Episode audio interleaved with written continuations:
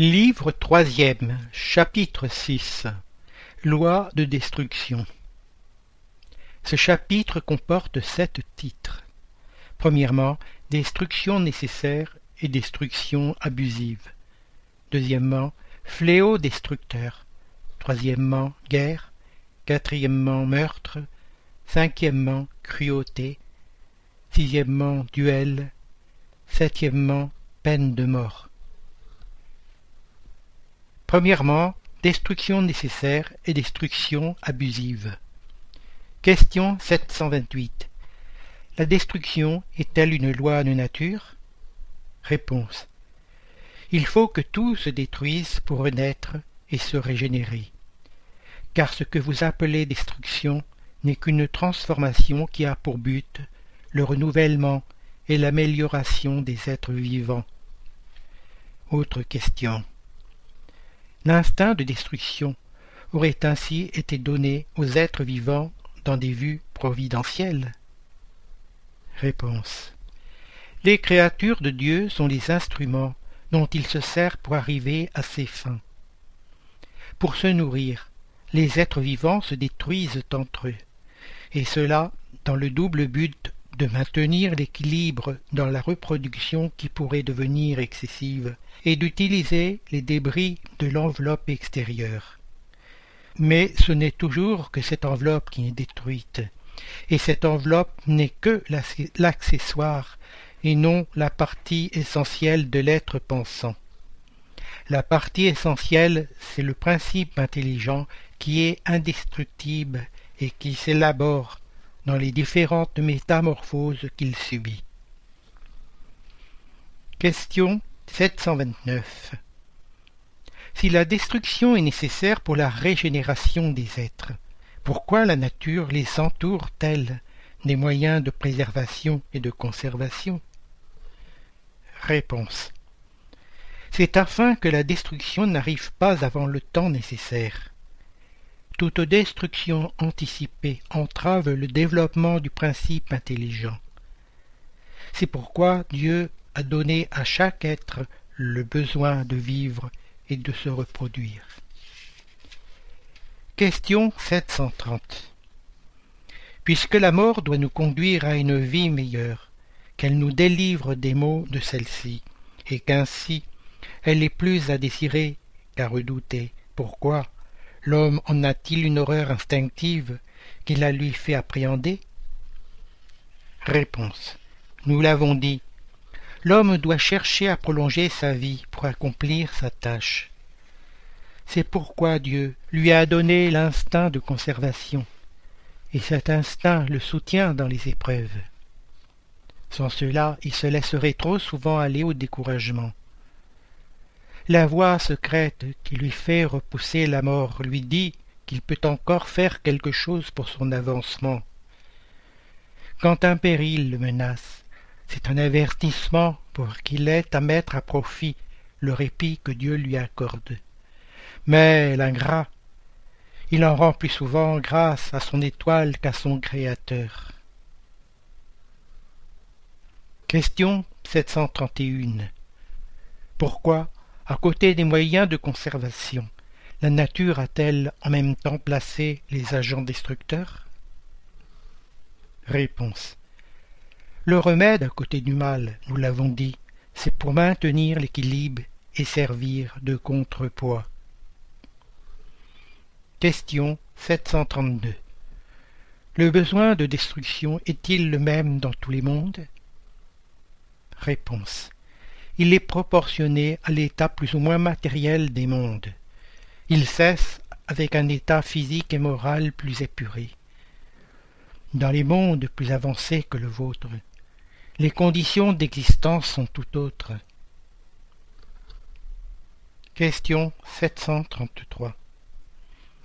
La nécessité de la destruction existera toujours parmi les hommes sur la terre? Réponse. Le besoin de destruction s'affaiblit chez l'homme à mesure que l'esprit l'emporte sur la matière.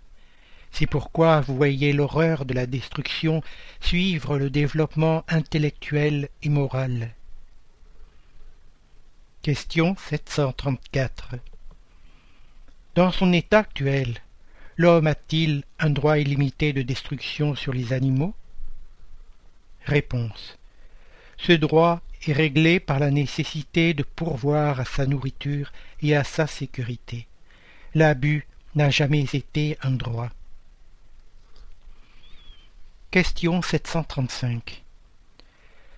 Que penser de la destruction qui dépasse les limites des besoins et de la sécurité? De la chasse, par exemple, quand elle n'a pour but que le plaisir de détruire sans utilité? Réponse. Prédominance de la bestialité sur la nature spirituelle. Toute destruction qui dépasse les limites du besoin est une violation de la loi de Dieu. Les animaux ne détruisent que pour leurs besoins, mais l'homme qui a le libre arbitre détruit sans nécessité.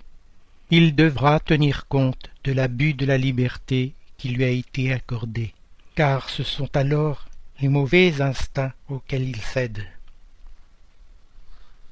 Question 736.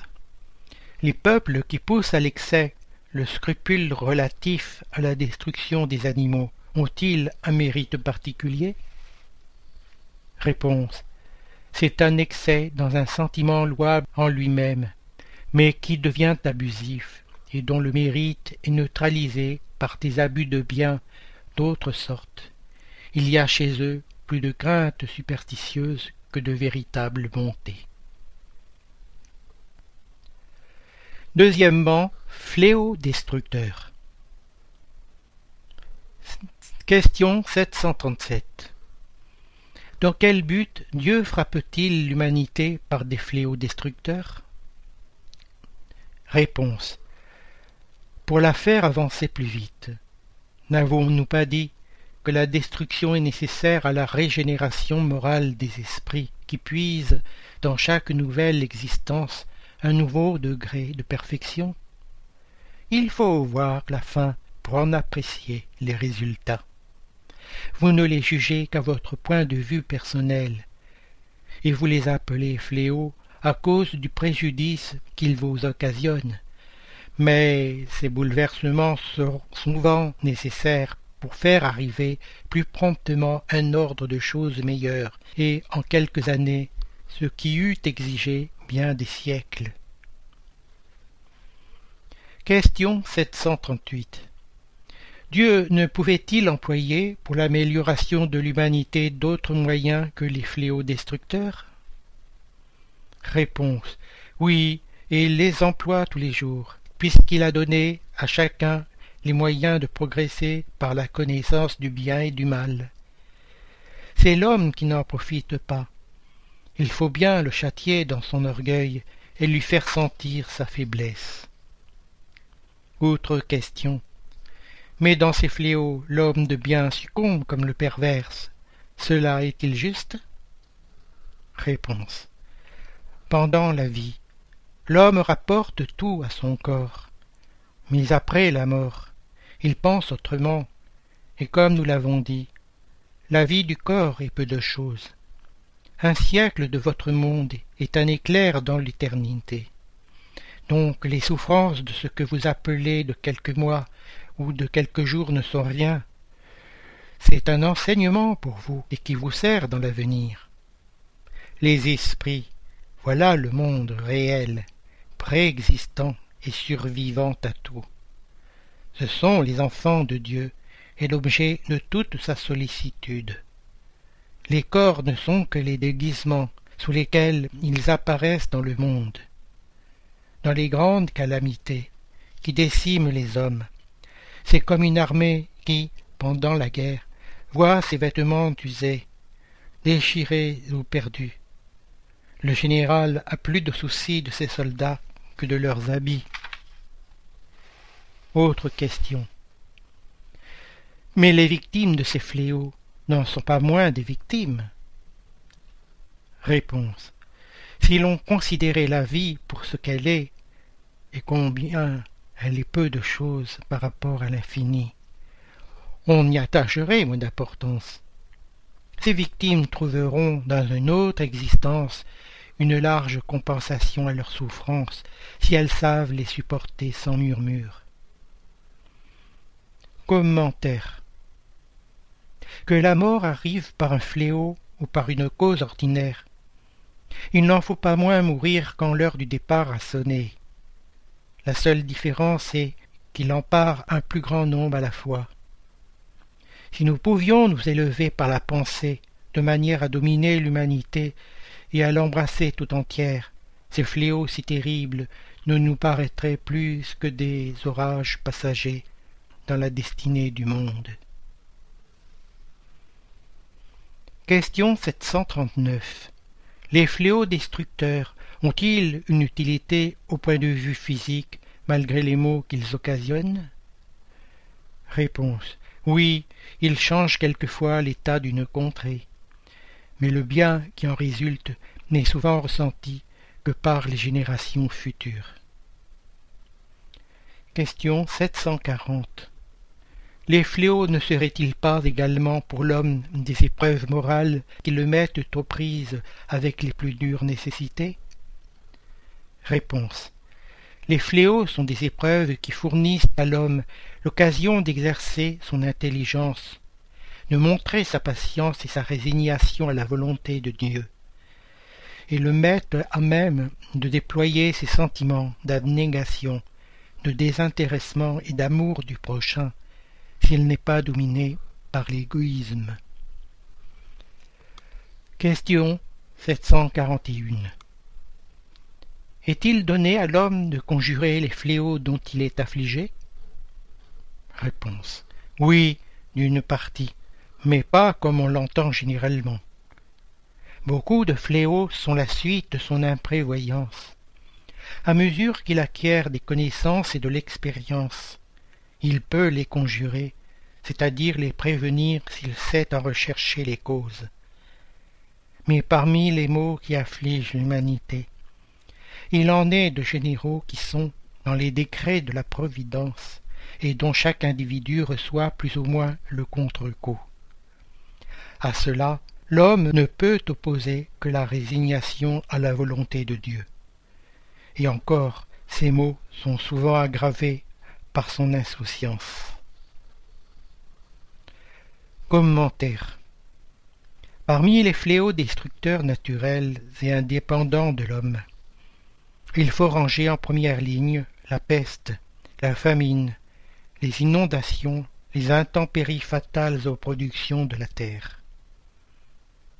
Mais l'homme n'a-t-il pas trouvé dans la science, dans les travaux d'art, dans le perfectionnement de l'agriculture, dans les assolements et les irrigations, dans l'étude des conditions hygiéniques, les moyens de neutraliser ou tout au moins d'atténuer bien des désastres? Certaines contrées, jadis ravagées par de terribles fléaux, n'en sont-elles pas préservées aujourd'hui?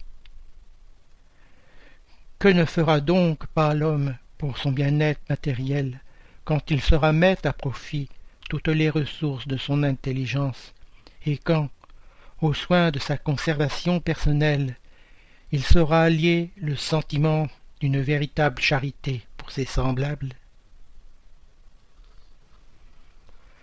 Troisièmement, guerre. Question 742. Quelle est la cause qui porte l'homme à la guerre? Réponse. Prédominance de la nature animale sur la nature spirituelle et assouvissement des passions. Dans l'état de barbarie, les peuples ne connaissent que le droit du plus fort. C'est pourquoi la guerre est pour eux un état normal. À mesure que l'homme progresse, elle devient moins fréquente, parce qu'il en évite les causes, et quand elle est nécessaire, il sait y allier l'humanité. Question 743. La guerre disparaîtra-t-elle un jour de dessus la terre? Réponse. Oui, quand les hommes comprendront la justice et pratiqueront la loi de Dieu, alors tous les peuples seront frères. Question 744. Quel a été le but de la Providence en rendant la guerre nécessaire? Réponse. La liberté et le progrès. Autre question. Si la guerre doit avoir pour effet d'arriver à la liberté, comment se fait-il qu'elle ait souvent pour but et pour résultat l'asservissement? Réponse. Asservissement momentané, pour tasser les peuples, afin de les faire arriver plus vite. Question 745. Que penser de celui qui suscite la guerre à son profit? Réponse. Celui-là est le vrai coupable, et lui faudra bien des existences pour expier tous les meurtres dont il aura été la cause, car il répondra de chaque homme dont il aura causé la mort pour satisfaire son ambition. Quatrièmement, meurtre. Question 746. Le meurtre est-il un crime aux yeux de Dieu? Réponse. Oui, un grand crime, car celui qui ôte la vie à son semblable tranche une vie d'expiation ou de mission, et là est le mal. Question 747. Le meurtre a-t-il toujours le même degré de culpabilité? Réponse. Nous l'avons déjà dit, Dieu est juste et juge l'intention plus que le fait. Question 748. Dieu excuse-t-il le meurtre en cas de légitime défense? Réponse. La nécessité peut seule l'excuser, mais si l'on peut préserver sa vie sans porter atteinte à celle de son agresseur, on doit le faire. Question 749. L'homme est-il coupable des meurtres qu'il commet pendant la guerre? Réponse. Non, lorsqu'il y est contraint par la force. Mais il est coupable des cruautés qu'il commet, et lui sera tenu compte de son humanité. Question 750. Quel est le plus coupable aux yeux de Dieu? Du parricide ou de l'infanticide? Réponse. Tous deux le sont également, car tout crime est un crime. Question 751. D'où vient que chez certains peuples déjà avancés au point de vue intellectuel, l'infanticide soit dans les mœurs et consacré par la législation? Réponse. Le développement intellectuel n'entraîne pas la nécessité du bien. L'esprit supérieur en intelligence peut être mauvais. C'est celui qui a beaucoup vécu, sans s'améliorer. Il sait. Cinquièmement, cruauté.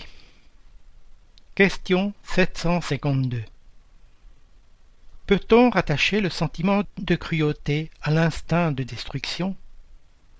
Réponse. C'est l'instinct de destruction dans ce qu'il y a de plus mauvais, car si la destruction est quelquefois une nécessité, la cruauté ne l'est jamais. Elle est toujours le résultat d'une mauvaise nature. Question 753. D'où vient que la cruauté est le caractère dominant des peuples primitifs? Réponse. Chez les peuples primitifs, comme tu les appelles, la matière l'emporte sur l'esprit. Ils s'abandonnent aux instincts de la brute, et, comme ils n'ont pas d'autres besoins que ceux de la vie du corps, ils ne songent qu'à leur conservation personnelle. C'est ce qui les rend généralement cruels. Et puis les peuples, dont le développement est imparfait, sont sous l'empire d'esprits également imparfaits, qui leur sont sympathiques, jusqu'à ce que des peuples plus avancés viennent détruire ou affaiblir cette influence. Question 754. La cruauté ne tient-elle pas à l'absence du sens moral? Réponse. Dis que le sens moral n'est pas développé, mais ne dis pas qu'il est absent, car il existe en principe chez tous les hommes. C'est ce sens moral qui en fait plus tard des êtres bons et humains.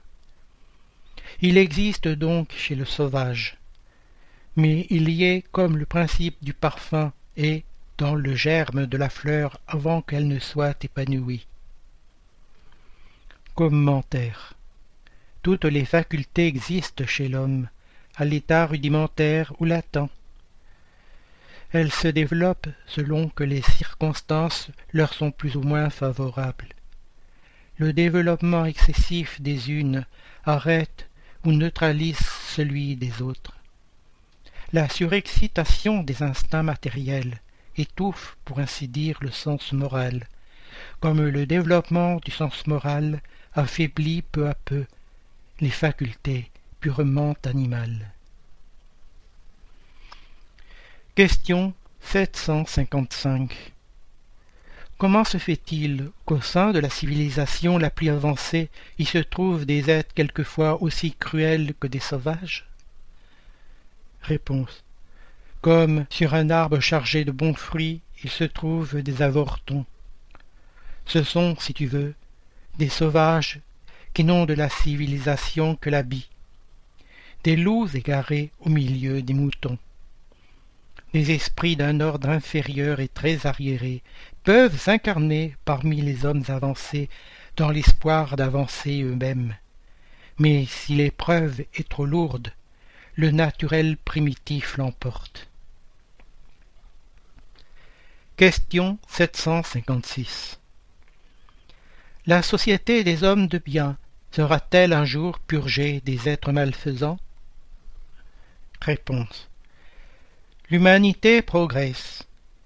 Ces hommes dominés par l'instinct du mal et qui sont déplacés parmi les gens de bien disparaîtront peu à peu, comme le mauvais grain se sépare du bon, après que celui-ci a été évané, mais pour renaître sous une autre enveloppe.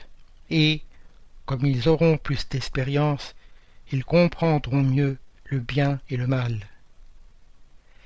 Tu en as un exemple dans les plantes et les animaux que l'homme a trouvé l'art de perfectionner, et chez lesquels il développe des qualités nouvelles. Eh bien, ce n'est qu'après plusieurs générations que le perfectionnement devient complet. C'est l'image des différentes existences de l'homme. Sixièmement, duel. Question 757. Le duel peut-il être considéré comme un cas de légitime défense? Réponse. Non, c'est un meurtre et une habitude absurde, digne des barbares. Avec une civilisation plus avancée et plus morale, l'homme comprendra que le duel est aussi ridicule que les combats que l'on regardait jadis comme le jugement de Dieu. Question 758. Le duel peut-il être considéré comme un meurtre de la part de celui qui, connaissant sa propre faiblesse, est à peu près sûr de succomber? Réponse. C'est un suicide. Autre question. Et quand les chances sont égales, est-ce un meurtre ou un suicide? Réponse. C'est l'un et l'autre. Commentaire. Dans tous les cas, même celui où les chances sont égales, le duelliste est coupable. D'abord parce qu'il attente froidement et de propos délibérés à la vie de son semblable. Secondement, parce qu'il expose sa propre vie inutilement et sans profit pour personne. Question 759. Quelle est la valeur de ce qu'on appelle le point d'honneur en matière de duel? Réponse. L'orgueil et la vanité, deux plaies de l'humanité. Autre question. Mais n'est-il pas des cas où l'honneur se trouve véritablement engagé et où un refus serait une lâcheté? Réponse. Cela dépend des mœurs et des usages. Chaque pays et chaque siècle ont là-dessus une manière de voir différente.